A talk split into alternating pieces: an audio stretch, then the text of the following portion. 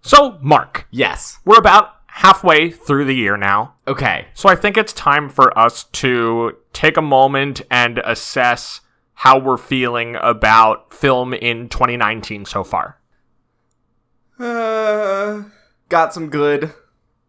Got more bad, I'd say. I think that's fair. Yeah. But there is still some stuff that I've been really excited about, and I hope that's true for you too. Have there been any standouts for you so far in the year? Any movies or performances or whatever that you're really excited about? Obviously, Serenity. Uh, this is, of course, Serenity, starring Matthew McConaughey and Anne Hathaway Correct. The second movie I saw this year in the film theaters. noir of a lifetime. Um, n- no, just had to throw that in there. Obviously, that is not it. There's a giant fish named Justice in it. I'd say my top movies for this year that I've seen so far are probably Us, Booksmart, and Toy Story 4.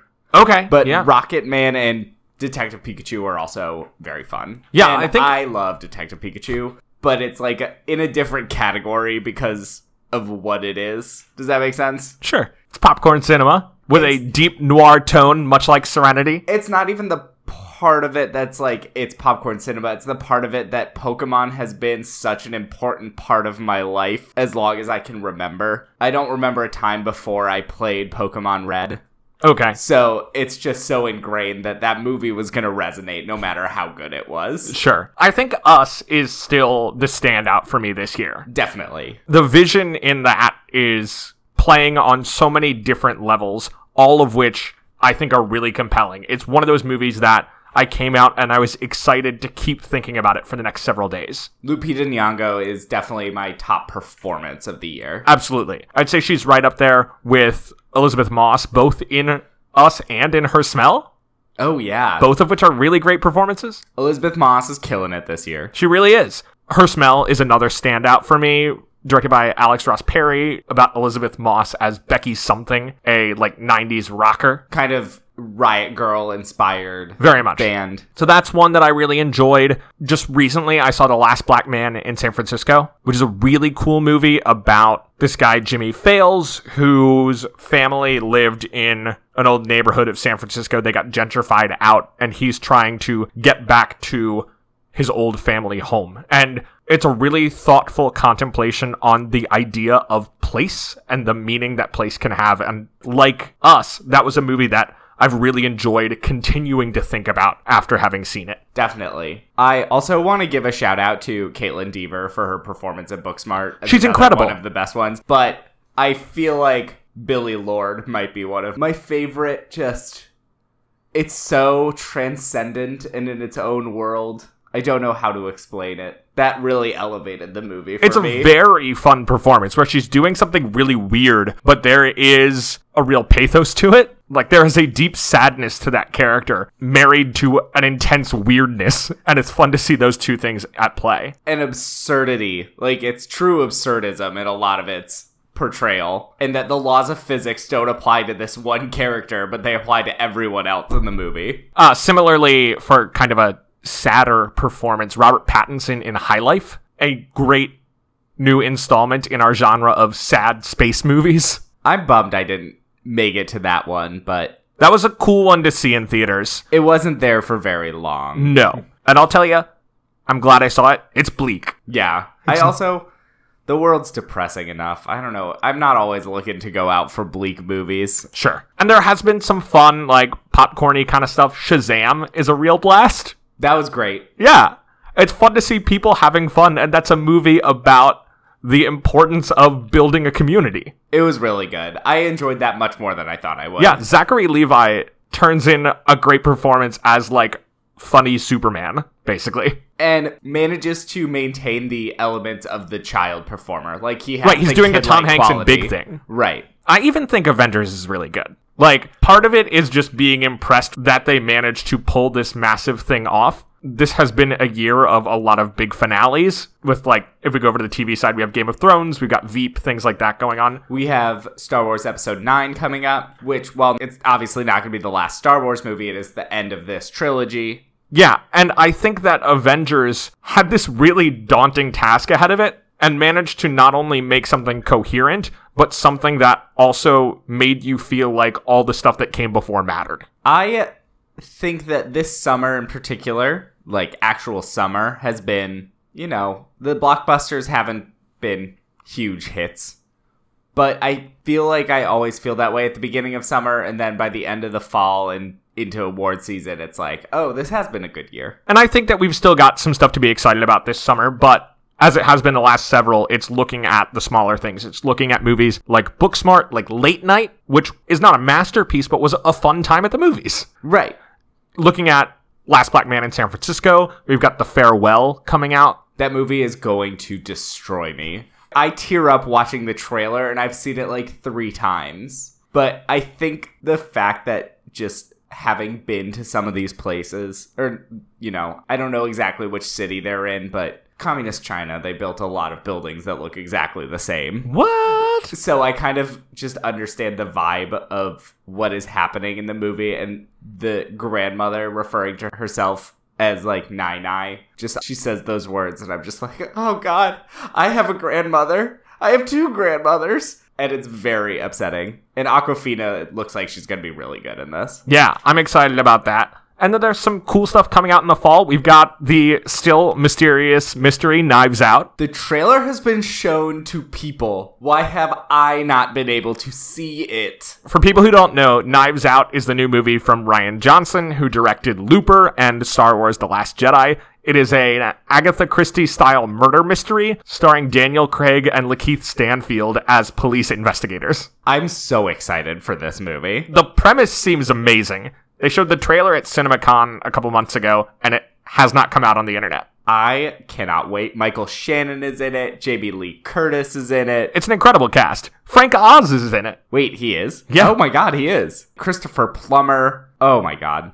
This movie looks like it's going to be awesome. So that's exciting. Even like Ford versus Ferrari, the trailer looks pretty cool. And that's a movie that I had no interest in based on its premise. Yeah, I have not watched it. I should check it out because I have no interest because I feel very indifferent to cars. I do too. Trailer looks pretty fun. Any last performances or films you want to talk about? I think the big performances for me are Lupita and the two Elizabeth Moss performances, as well as Billy Lord. That's one I really, really enjoyed. I do want to take a moment while I'm getting to talk about this to say that I don't think these are necessarily going to be ones that we talk about at the end of the year, but I already mentioned Zachary Levi in Shazam, and Taryn Edgerton in Rocket Man does a really nice job. All of my top standout performances of the year are by women. I think his is the only one I can think of by a man that's like standout. I think he could snag a nomination. It'll depend on what we see the rest of the year. Yeah. But in terms of just movies that have come out so far, I'd say he's definitely in the running. I would say the other ones that stand out for me are Robert Pattinson in High Life, who's mostly acting on his own for a lot of the movie, Yeah. and Jonathan Majors in The Last Black Man in San Francisco, who is not the main main character, this Jimmy Fails, but I think turns in a really thoughtful performance that is understated in a way that gives us a sense of a very deep interior life. The kind of performance that Ryan Gosling gets nominated for Oscars for. Right. I will say Taron Egerton is almost guaranteed to have a Golden Globe. Oh, yeah. That, that will happen. I am looking forward to Rocket Man doing very well at the Golden Globes. the real question is between Rocket Man and, And Judy, Judy. what's going to happen? Because I feel like. I'm the- sorry, Mark, you've forgotten about the most Golden Globes movie coming out this year What? Tom Hooper's Cats. That movie is coming out this year. This is the year Taylor Swift gets nominated for a Golden God Globe. damn it. Oh, Renee Zellweger will have her beat for that, though. Probably. I think Renee Zellweger and Taron Egerton might win in their categories, but the real question is Judy's trailer specifically looks very tailored towards the HuffPa. Oh, yes, absolutely. So it's just like, what's going to happen there? That trailer, of course, notably has basically the same score as Godzilla King of the Monsters, another movie that came out this year. Oh, and you know what? Scary Stories to Tell in the Dark is also scored to Somewhere Over the Rainbow in its trailer. It is the top song on AFI's top songs list. That's true. According to the American Film Institute, is the best movie song in American cinema. I'd buy that. Yeah, and it was almost cut. That's right. We should do an episode on that. On The Wizard of Oz? There's no love story. There's zero love story. Supposed to be ten. I guess the Tin Man learns to love. Everyone, just go watch it, even if we're not doing an episode. Yeah, that's a rare movie that we have nothing to say about. But I have so much to say about. Sure. Just wouldn't really fit in the podcast that we currently host. All right, should we start the episode? Yeah, speaking of movies in 2019, let's talk about another one. Yeah. Welcome to We Love the Love, a Hollywood romance podcast. I'm Mark, and I'm gay. And I'm Will, and I'm a Ginger. This, of course, is a podcast where we delve deep into the most important issues of our day, namely, does Hollywood romance actually make any sense? and are these people actually dateable or even likable? You know, it doesn't matter if the romance is a main plot or a one scene flirtation. Either way, we will dig in, we'll see what's there, we'll figure it out. It's our mission. We won't stop. We can't stop. We're going to keep doing it as long as we can. This week, in the spirit of our 2019 assessment, we are doing a new movie that just came out this weekend, yesterday, directed by Danny Boyle of 28 Days Later, but also Slumdog Millionaire, and written by rom com legend Richard Curtis, who we've covered before with Bridget Jones's Diary and The Tall Guy, but who also wrote things like Notting Hill, Four Weddings and a Funeral, Love Actually. He's a man who writes rom coms with big dramatic gestures, and boy, has he continued to stay the course. Yeah, I think that's my biggest problem with this movie. It's the weakest part of the movie. It stays the course. There's a lot that I enjoy about this movie.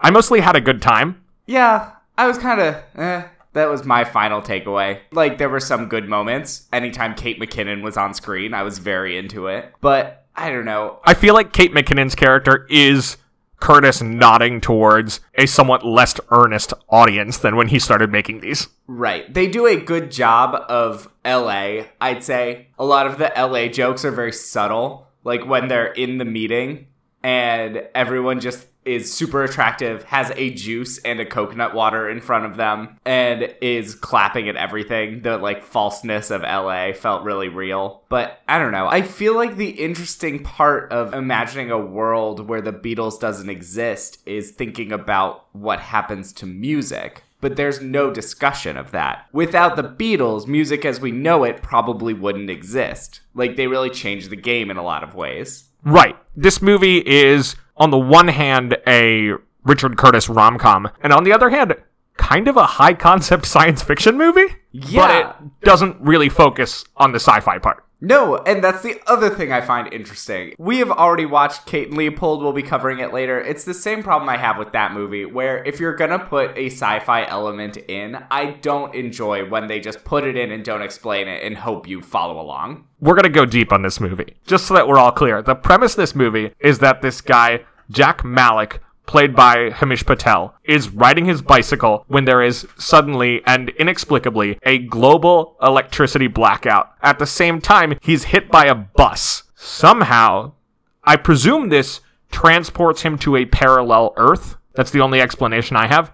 In which some things are different. It's a Mandela effect movie, basically, where you travel from one Earth to another and you remember some things that are different. So he remembers the existence of Coca Cola, which does not exist in his new Earth. A huge tragedy. He remembers the existence of Harry Potter, which does not exist in this new world. And crucially for our story, he remembers the existence of the Beatles. And don't forget cigarettes. That's right. Based off of this list, I get the feeling the Beatles, Harry Potter, Coca Cola, all good things, and then you add cigarettes to the mix. I wonder if Richard Curtis smokes. Interesting. I had not thought about that. Because all of the other things are generally popular, well regarded, things that are considered good, and then cigarettes. Yeah, that's a fair point. That was also just kind of a weird scene where it was a man just saying, I wish I had a cigarette. And then his friend goes, What? And the scene is over. Yeah, the movie just occasionally goes for that joke. Yeah. So anyway, once Jack gets to this parallel Earth, we don't really discuss those details at all ever again, except that the premise of the movie is that he is a musician who was on the verge of giving up and he decides, I remember the Beatles, nobody else does, and so he starts performing Beatles songs as his own and becomes incredibly famous. We only ever encounter two other people who remember the Beatles, and I kind of got the sense that they had been living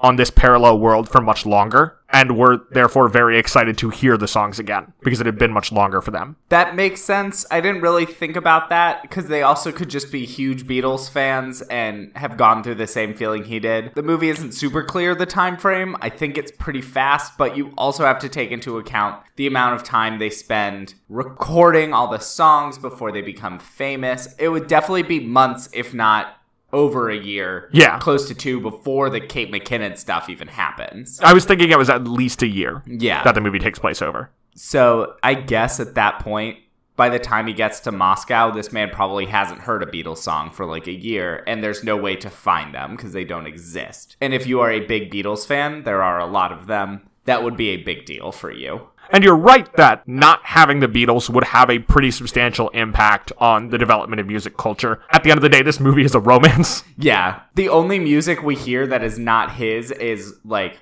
two songs by Ed Sheeran. I will say, I think the movie uses Ed Sheeran very well. Yes, I agree with that. And it manages to walk a nice line between making fun of Ed Sheeran and still letting him look like a good dude. That's definitely true where they don't push it too far, where you'd be like, why did Ed Sheeran agree to do this? But there are some movie?" lovely touches where, like, his own music is his ringtone. Right. And when one of the characters says, you should stop rapping. Yeah. That's like a weird thing to have in a movie in which the person you're talking to that about is in, kind Yeah. of. I think the movie uses him well. Right. I generally don't like Ed Sheeran or his music, but I didn't find his presence in this movie annoying or No. anything like that. Is he really from Suffolk? I have no idea. Suffolk? I wonder if that's why they chose Suffolk as the place to justify that. That would make sense. He was born in Halifax in the UK. I have no idea what that is. I don't know where Suffolk is, so I don't really I don't know what I'm where any of these talking. places are. It might as well be Privet Drive. Kind of looks like it. It is interesting, actually, as this was originally announced, the plan was for it to be set in the 60s or 70s, which puts it in a very different place because then our Jack character would be a person who knows the Beatles at the height of their fame, but you don't have to contend with the legacy stuff that you were talking about. Yeah. And I think there are still some touches of that in terms of like every so often they play into the psychedelic 60s element of the Beatles, even though his music isn't really doing any of that. No, you and I talked about the fact that he mostly sticks to the earlier end of their catalog, stays out of the weirder music for the most part. I was kind of annoyed by that because I really enjoy the weirder late stage Beatles stuff, and you don't get any of that really. On the other hand, one thing I don't have a huge handle on is how much of a Beatles fan Jack is. It seems like the movie doesn't know. And I think that matters because the less of a fan he is, the less likely he is to know the later, weirder stuff. Right. Whereas he's more likely to be more familiar with Let It Be, Hey Jude, I Want to Hold Your Hand. And since he has to do all this stuff from memory, Right. Those are easier songs to recreate. But the thing is, if he does seem to know, like he is singing Maxwell Silverhammer at one point, which is from Abbey Road, and he even has Revolution 9 written on a sticky note that is like in his list of songs that he's worked on. And I'm like, that is not really a song. There's no way a man with one guitar would be able to recreate that. To be fair, we don't know that he ever even attempts to play it. My sense in that scene is he's writing down every Beatles song he can remember before he forgets them, and that'll give him something he can latch onto. A running thread in the movie is him trying to remember the words to Eleanor Rigby. Which is also weird because if he was able to remember like any Beatles songs enough to pull off becoming a Beatles artist, I feel like he would know Eleanor Rigby. Maybe. His problem is trying to get the words precisely right. There's a funny montage where he's trying to get them right, and we're seeing the scenes described in the song recreated, and they keep getting adjusted as he slots in different lyrics. Yeah. One other thing I found interesting is I thought the movie would show that he was a Beatles fan before the accident, whereas there's no mention of the Beatles. Then the accident happens, and one of the first things he says is a throwaway line referencing the Beatles, where Ellie then acts confused. I don't hate that because there is an extent to which the Beatles become like the Wizard of Oz, where people reference it without even really consciously referencing it. Yeah. It's so suffused our popular lexicon that we use these lines all the time. I also thought it was an interesting touch that Oasis was gone to. Which is very funny because we'll talk about this when we get into the romance. The way that Jack meets Ellie, played by Lily James, is at like a talent show at school, he plays a pretty good cover of Wonderwall. Yeah. I think one of the things that made me maddest in this is in this world, the Beatles never happened, which means they never got famous, which means John Lennon didn't get John assassinated. Lennon didn't get assassinated. So he meets John Lennon, and they would just try and shoehorn in the dumbest references. Like this old man who has made no use of any real slang of any kind at the end is just like, My life was fab. And I rolled my eyes so hard. Did you notice his boat was called the Imagine? Yeah, that too. The movie would try and do stuff like that, which it really didn't need. The Imagine was a good touch. I liked that. That didn't annoy me as And it much. fit with the version of John Lennon that we get in the movie. Right. But having him just out of the blue use the word fab, where the Beatles also didn't really describe themselves as a f- the Fab Four that was put onto them. So it's not like it was a word John Lennon was thrown about. And that was the last word he said. He was just like, it's fab. And I looked at Will and I was just like, ugh. There are some clunky points in the movie. Like I said, Yeah. I mostly found it pretty charming. It is not breaking down any rom com conventions by any means, No. but sometimes it's fun to just see a rom com made by some of the best people in the business. Yeah. How into the Beatles are you?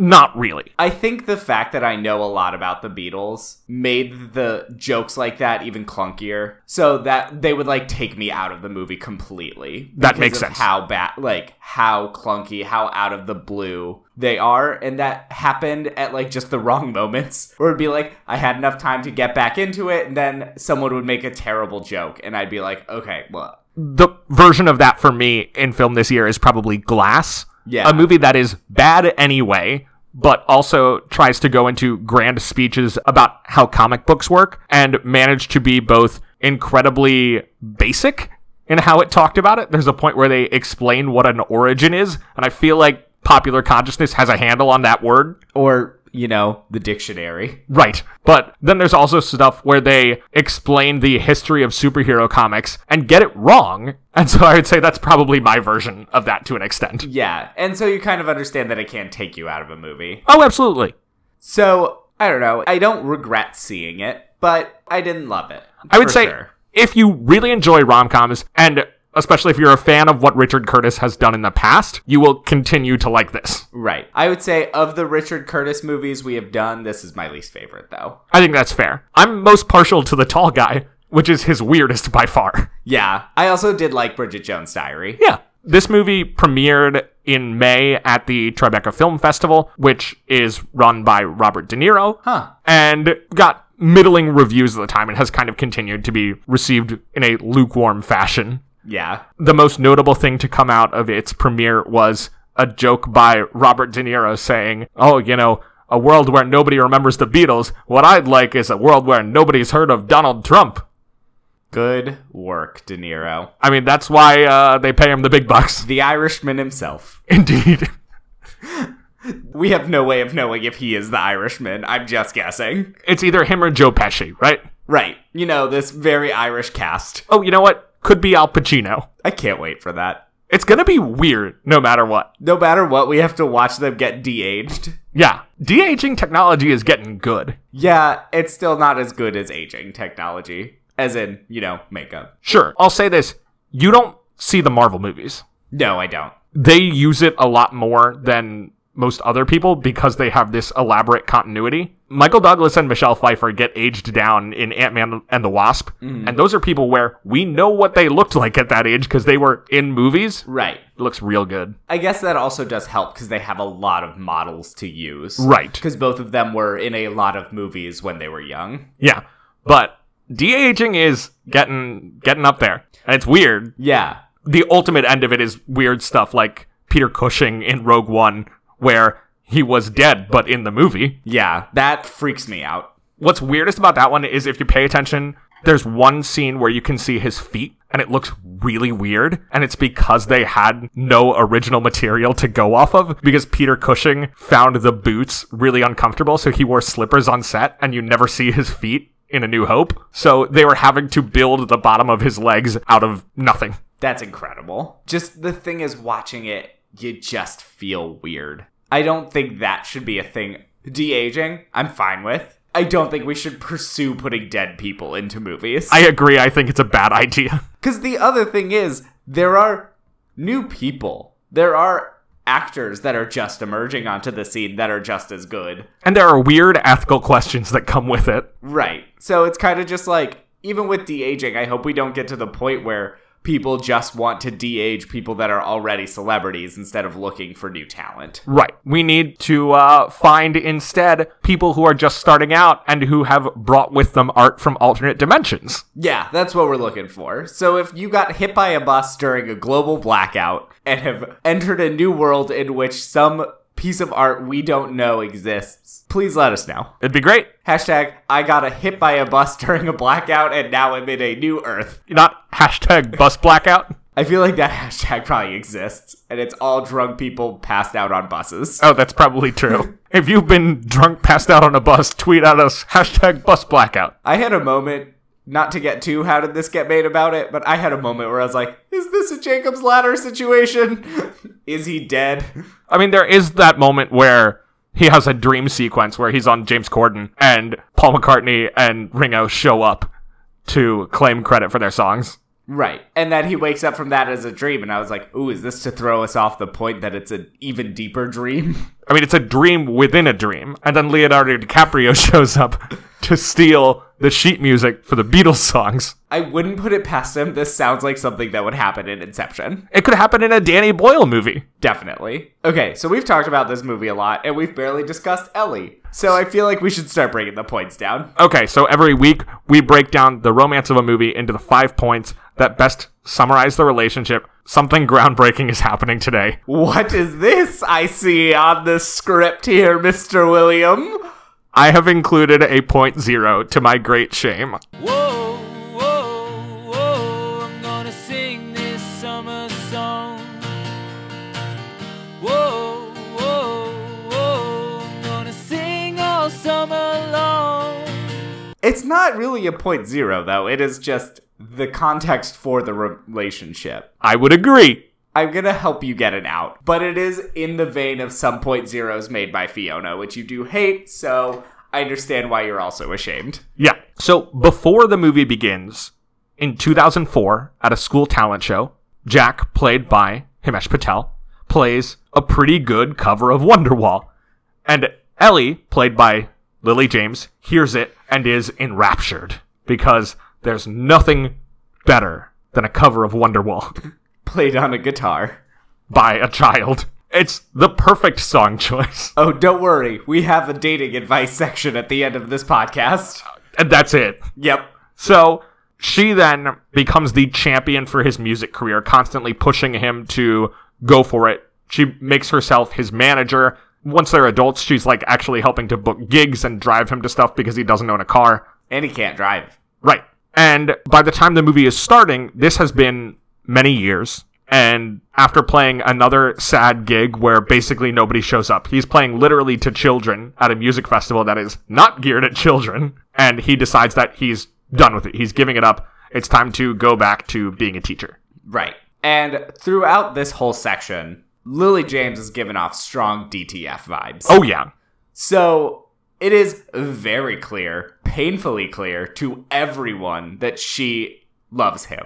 And so that is also important background for when we get into the actual points of the romance of the relationship. Right. She clearly wants to be with him. And he seems just oblivious. Yeah, just completely not paying attention at all. Anyway, then after the night when he gets hit by the bus during the global blackout, he comes to and discovers that he's the only person who remembers the Beatles, and he starts playing some Beatles songs around. He plays Yesterday for Ellie and his friends. He plays Let It Be for his parents, getting repeatedly interrupted by his parents, who seem very disappointed that he has decided to return to music. Yeah, they are doing their best to support him in this pursuit, but also clearly realize this is going nowhere. They're just like, dude, your music career doesn't exist. Yeah, get a job. Fine, play us another song, Jack. Sure. It's It's, so perfect parent. so funny. like it is a great distillation of parents i'd say and Jack starts playing these Beatles songs. And there's a cool moment where He's been playing him at a couple different gigs and still not taking off. And he has this moment of like, okay, it wasn't just my songs, it was me. People don't like me playing music. Because he's like, I know Beatles songs can be hits, but they are not being hits played by me. One thing I will say about Jack, he doesn't do a great job of picking the right Beatles song for the occasion. No. He is actually actively bad at that. I mean, he's kind of a bad showman. He is. he likes music, but one of the reasons he hasn't taken off is because he doesn't really tap into anything. right. One of my f- favorite scenes is when Kate McKinnon was just fully insulting him to his face about everything wrong About his with him. appearance? his appearance. And the movie I think is also on board with the fact that he isn't at the beginning a good showman. And so he kind of is just standing there accepting all these insults. He's very awkward on stage and in person. Yeah, and he just does not choose good music, like music to match the mood well. The first time he does it well is when he's touring with Ed Sheeran and plays back in the USSR In Russia. in Russia. And that's like the easiest connection, but at that point it does start getting better. But by that point, he's also got the crowd on his side. Like, you have to start off right. Right.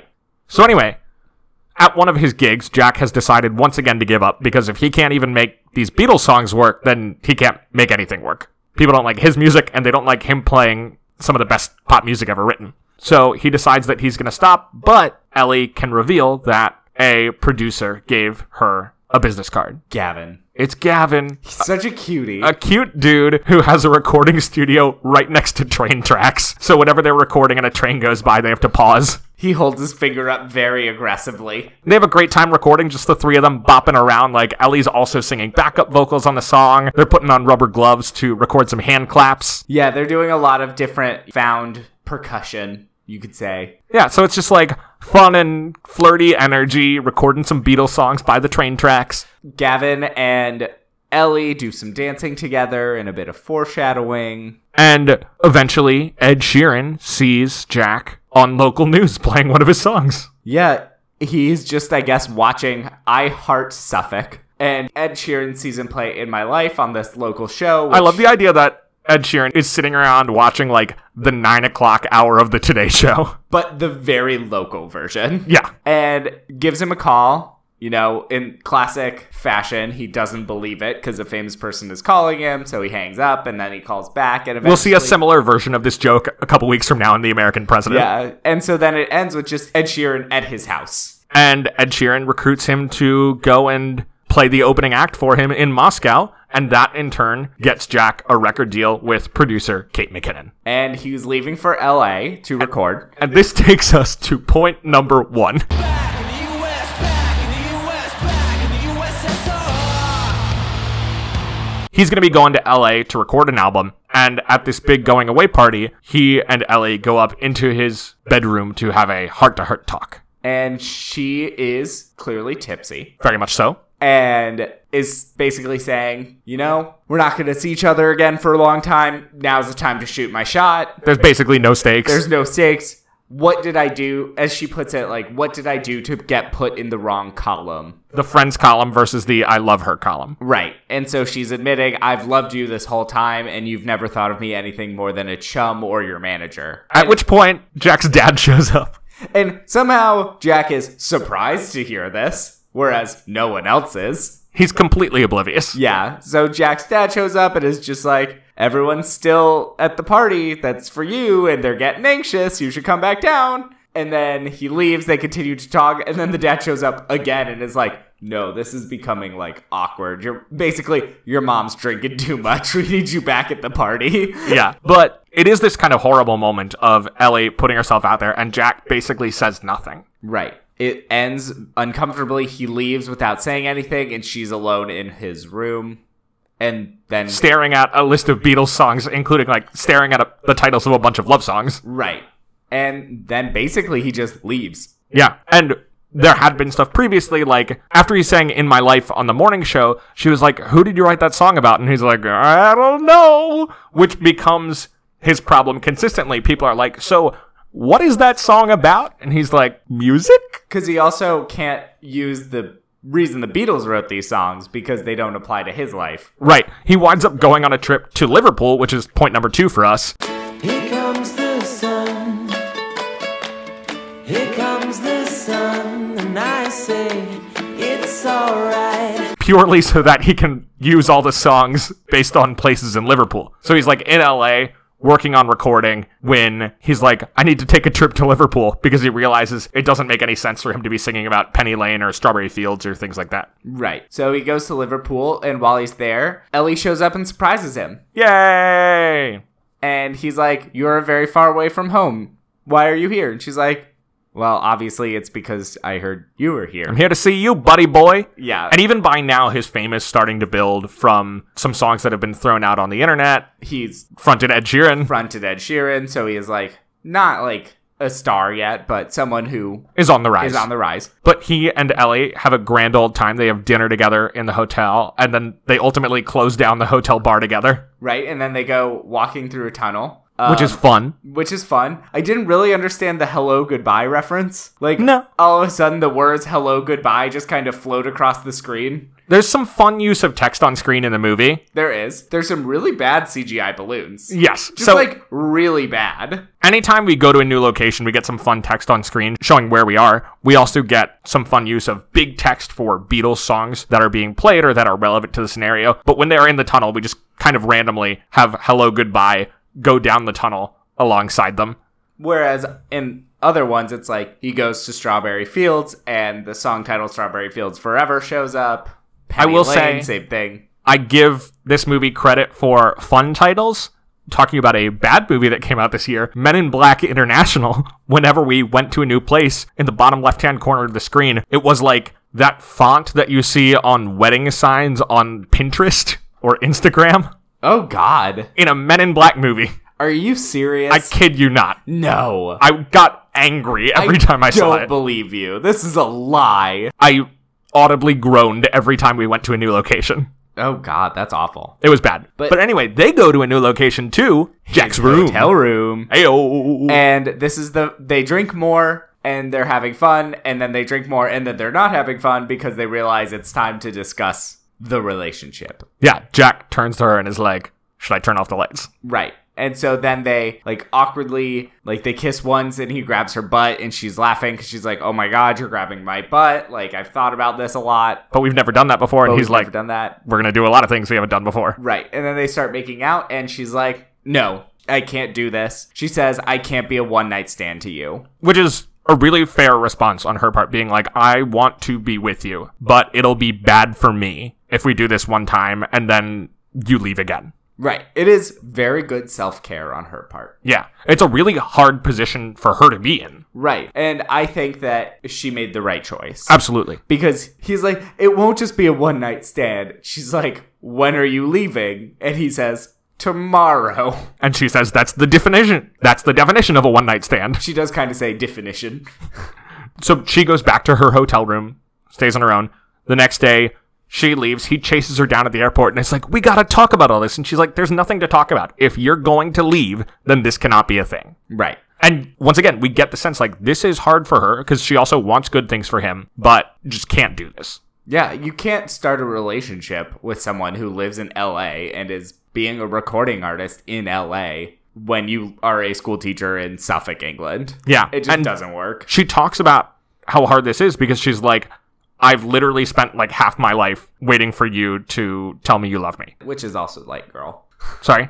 It's also like, girl, you can date someone else. Sure. And I think she probably has. Yeah. like I don't get the. the sense that she's dated nobody waiting for him to notice her. Yeah, but it's definitely a moment where she is kind of admitting to herself in this moment too how silly it is that she's held this candle for so long. Right. So she's saying like I'm done. I can't do this anymore. Right. And he goes off to Los Angeles to become the biggest pop star in the world. Yeah. I love it because in this whole movie he is always on the verge. Like from playing back in the USSR, everyone's like you are on the verge of becoming the biggest pop star in history. Yeah, but I mean that's all And like that's where he is. the verge is the build up to the album. Right. Mm. And the album doesn't come out until like three quarters of the way through the movie. Right. So he is becoming a huge star. We're in recording point a number lot. three now, and now at this we're- recording studio. Yes. Won't you please, please help me? And he's recording Hey Jude, I believe. No, one of the other songs. They've had the Hey Jude scene where they change it to Hey Dude, which is a very bad scene. And he's just singing another song. I don't remember which one. It's not really as relevant. And his assistant Rocky interrupts to tell him that he's got a phone call from Ellie. And so he stops recording to answer the phone, and Ellie has two pieces of news for him. One, this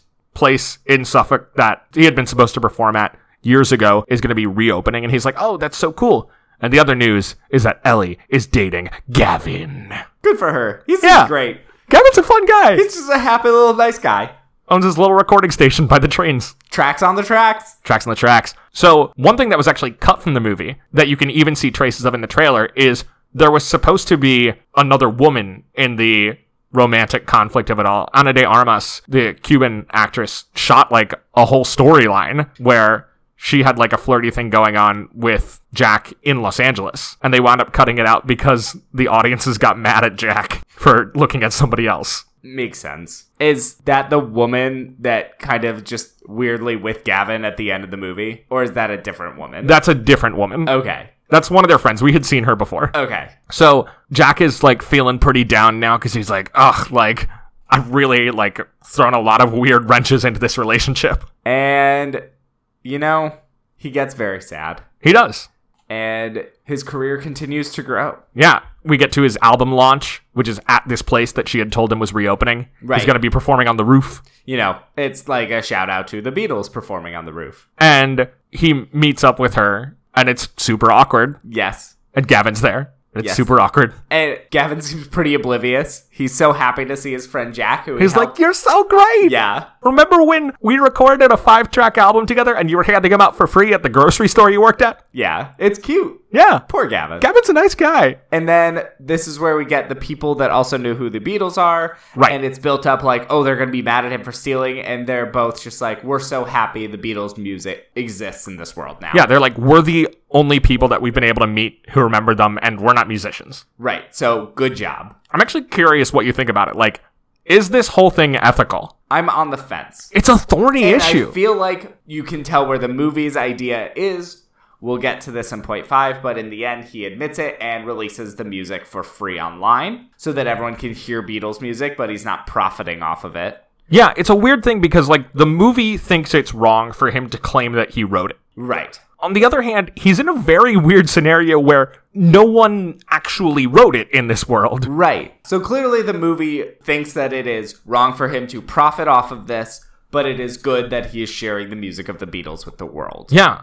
I can't really decide if it's wrong or not. I can't either. But these people have clearly decided that it is right. They are very happy, and the three of them have a little reunion, and I'm surprised no one brought up Coca Cola not existing. I know! I was legit. I was like, I thought they would just go into it, would be like, oh my god, I can't get a Coca Cola anywhere. That's That where I is would the go. tragedy of this world, is that You're forced to drink Pepsi. you have to drink Pepsi all the time. There's no other option. It's What are you horrifying. gonna drink? Royal Crown Cola? God no. Shasta Cola. You drinking just those store brands? Whatever the Kirkland version of Coke is. Kirkland, I'm sure. Yeah, Kirkland probably. Cola. Ugh. Coca Cola.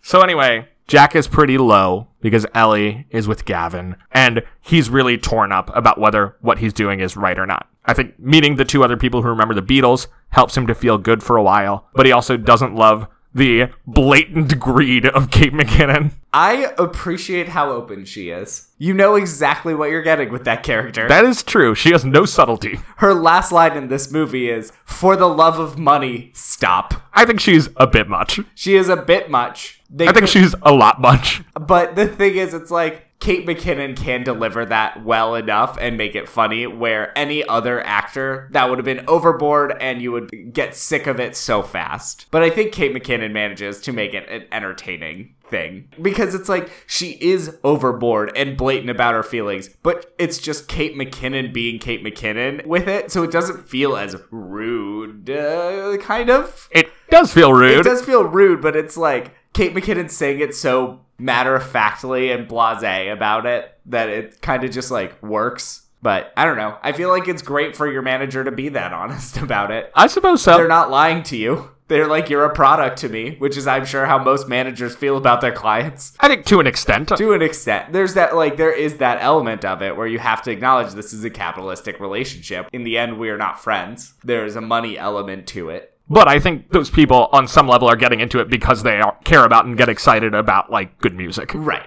There's definitely those people, and I think then there are the Kate McKinnons. Sure. I think the former are more common than the latter. Yeah, for sure. Anyway, Jack has a revelation about what he needs to do to make everything right. All you need is love, love, love is all you need. So he calls up his old buddy Ed Sheeran and is like, yo, I need a favor. Ed Sheeran is playing Wembley Stadium, and Jack gets to go in and play after Ed's set. Sheeran will probably like come on for one or two songs afterwards. But it seems like the night is kind of winding down when Ed Sheeran introduces his buddy, Who he helped discover. Jack Malik. Jack comes on, he plays all the hits, and then he has an announcement to make. And this is wrong.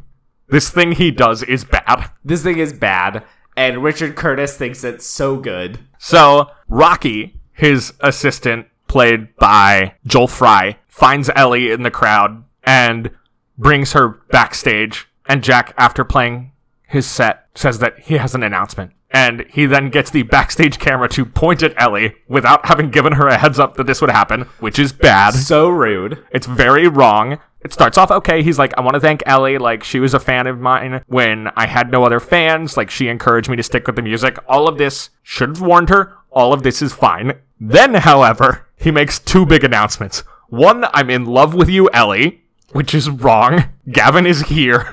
It's so mean to Gavin. It's also in front of a lot of people. it does not give her much opportunity to say no. Yep. Announcement number two I did not write these songs. They were written by John Lennon, George Harrison, Ringo Starr, and Paul McCartney. And I am now releasing all of them for free on the internet, which I don't think he legally had the right No, to he's do. gonna get sued to death. he's going to get sued the pants off. But the thing is, it's like if he is breaking copyright by claiming other people wrote these songs, the contract is already broken. but then he still gets But sued he for gets fraud. sued by fraud. But there's no one to claim otherwise. It would be a very thorny legal case in which it would probably end with, "Wow, this man believes he's from another world where the Beatles exist. Maybe he should be put in care." like, that's the best case That's the scenario. best case scenario. Don't worry, the movie doesn't go into that at all. Nope. Also, those two announcements are flip flopped, where he tells everyone he fakes it and then says he loves Ellie, and everyone is on his side. They're like,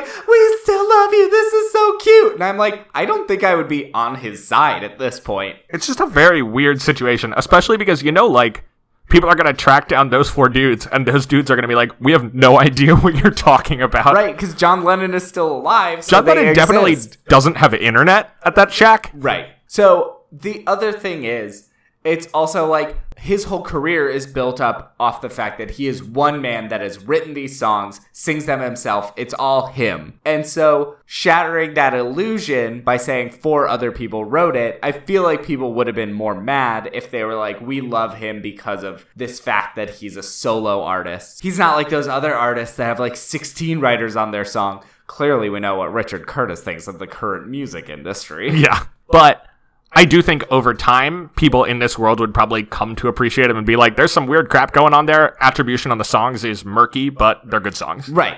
And I think that's where it would be. But I feel like you wouldn't be immediately like, oh, what did he admit? And then, oh, he's in love. Yeah. Anyway, after that, we have a basically a backstage meeting with Ellie and Jack, and of course Gavin, Who is there? most awkward person to be here. But to be fair, has a stake in this. Right. And Gavin basically starts it off by saying, eh, I always knew I was second best. I Good want you luck- to be happy. Good luck, Ellie. And walks off. Yeah, Gavin is just like perfectly happy with all of this, which is the least believable part of the movie. Yeah. And then they kiss and run away together. Which brings us to point number five, our final montage. Oh, Betty, oh, Betta, life goes on. Ra, la, la, la, la, life goes on. The movie just ends with them banging and then the afterglow. That's Yeah. just the end of the movie. So they go into this place, whole- presumably buy a house together. No, it's her house from the beginning. But I just want to make clear this whole movie is actually just build up to one sex. And then at that point, he declares that he feels like Harry Potter after he defeats Voldemort. Just like Oh, everything's weird. fine. A weird thing to say after sex. it's the next day at least.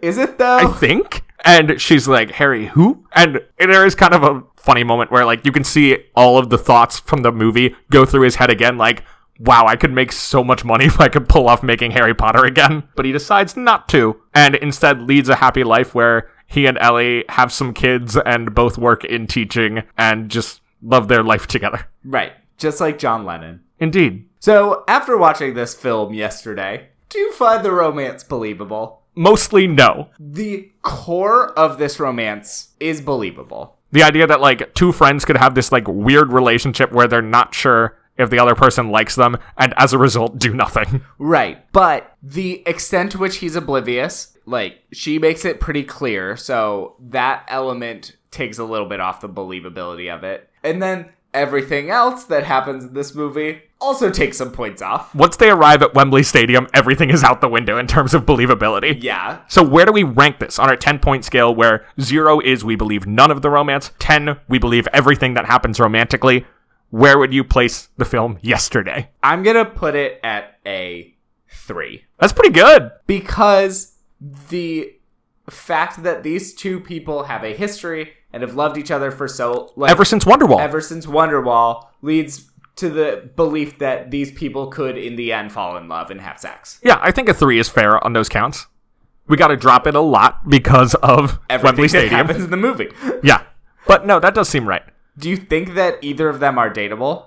I'm a yes on Ellie. I'm definitely a yes on Ellie. she is a happy-go-lucky school teacher that is She's really cute, who is supportive of her friend's art. yeah. What more She's do you so need? positive. She is. Jack is an interesting case. It's not a no, but it's a no from me, dog. Like I wouldn't date him, but I don't think he is undateable. No, I don't either. This movie is really a crisis of conscience for him, where he's deciding what kind of person he wants to be. Right. So, if you did have to pick one person in this movie to date, who would it be? It's his father with a bullet. He's so great. He's so good at this. His mother is a close second. So this is uh, Sanjeev Bhaskar, who Playing- is playing Jed Malik, his dad, and has a brilliant ability to interrupt and be as awkward as absolutely possible. At one point in the movie, he just, after like talking about how proud he is of his son, he goes, One more thing. Are those tuna sandwiches? And he walks off with an entire party sized tray of tuna sandwiches. That was like in his green room. and it's the happiest he is in this movie. It's phenomenal. Or like when Ed Sheeran comes over because Jack has refused to believe over the phone that he's talking to Ed Sheeran. So now Jack and Ed are talking in the kitchen, and his dad comes in and is just like asking Ed Sheeran where things are in the kitchen. That was the best part, is when he's like the classic, oh, dad's in the way, like moment of it is funny. And then he asks Ed Sheeran, like, where is this thing? I just saw that the parents, Sanjeev Bashkar and Mira Sayal, were in a British show together called The Kumars at Number 42. That seems to be very well received. That's cool. So it's nice that they brought them back together. Uh, Sanjeev Bhaskar is also, of course, one of the neighbors in Paddington 2, the one who is constantly locking himself out of his home. And then Mira Sial is like a pretty big deal. She is a commander of the British Empire. Oh, fancy. She is one of the best known Indian personalities in the UK by being on the Kumars at number 42, apparently. Wow. So good for her. Yeah. I really liked her a lot. Yeah, they're both really fun. I think for me, dating is going to be either Ellie, who is great, or if I have to go for a more minor character, it's got to be Gavin. Gavin's a nice dude. I would also date Gavin. He seems pretty fun when we see him recording. He's got that cute little recording studio by the train tracks. yeah. I like He's him a lot. very supportive, frankly, to a fault. Yeah. The moment where he just accepts that his girlfriend loves someone else and lets her walk away. um, weird. Yeah. But in general, he's a He great doesn't guy. have a lot of great options there, though. No, he doesn't. And he handles it well, I guess. Because what is he going to do? Tell her she has to stay with him? No, but at least, like, be upset about it. Now, this movie is already a music movie. Should it be a musical? I don't think it needs to be on stage. No, not really. It would lose a lot of the charm that it has, I feel. I think this sense of moving around to different locations is really important to Right. it, and that is a strength of film over the stage. Right. I think that about does it for this movie. Yeah, I'm glad we got to talk about it. It's good to dip into something current every once in a while. Yeah. Next week we will be doing another movie. That Something that is going to go from the Beatles to the Beetlejuice. Get Out. That movie we talked about. No. A year and a half ago you as can't part of make that Oscars joke episode. Anymore. Please leave. That was awful. Nope. Uh, Until- it was great. Until next week, you can follow the show on Facebook and Twitter at Love the Love Pod, and you can email us questions or movie suggestions at lovetheluvepod at gmail.com. Make sure to rate, review, and subscribe. It really helps other people to find the show. Last question. Besides being a man playing Wonderwall on an acoustic guitar, what is the best piece of dating advice you got from this movie? Own a recording studio along some train tracks and then flirtatiously play background percussion with the manager of the person whose album you were recording. My dating advice comes from Gavin. Then it works out so great for him. For a while, My advice is to kind of unethically, maybe lie your way into becoming the world's best superstar, and then you can get the girl of your dreams who you could have started dating 20 years ago. if you have thoughts on the ethics of yesterday, genuinely email us, tweet at us, whatever. I am actually fascinated by this. I would actually love an email because I want more than 240 characters of your thoughts on this. really, we want 140 characters because hashtag 280 characters is a disaster. Oh, 280. Never mind. Anyway, I think that does it. Until next time, I'm gay. And I'm a ginger, so between the two of us, we know everything there is to know about romance. Bye.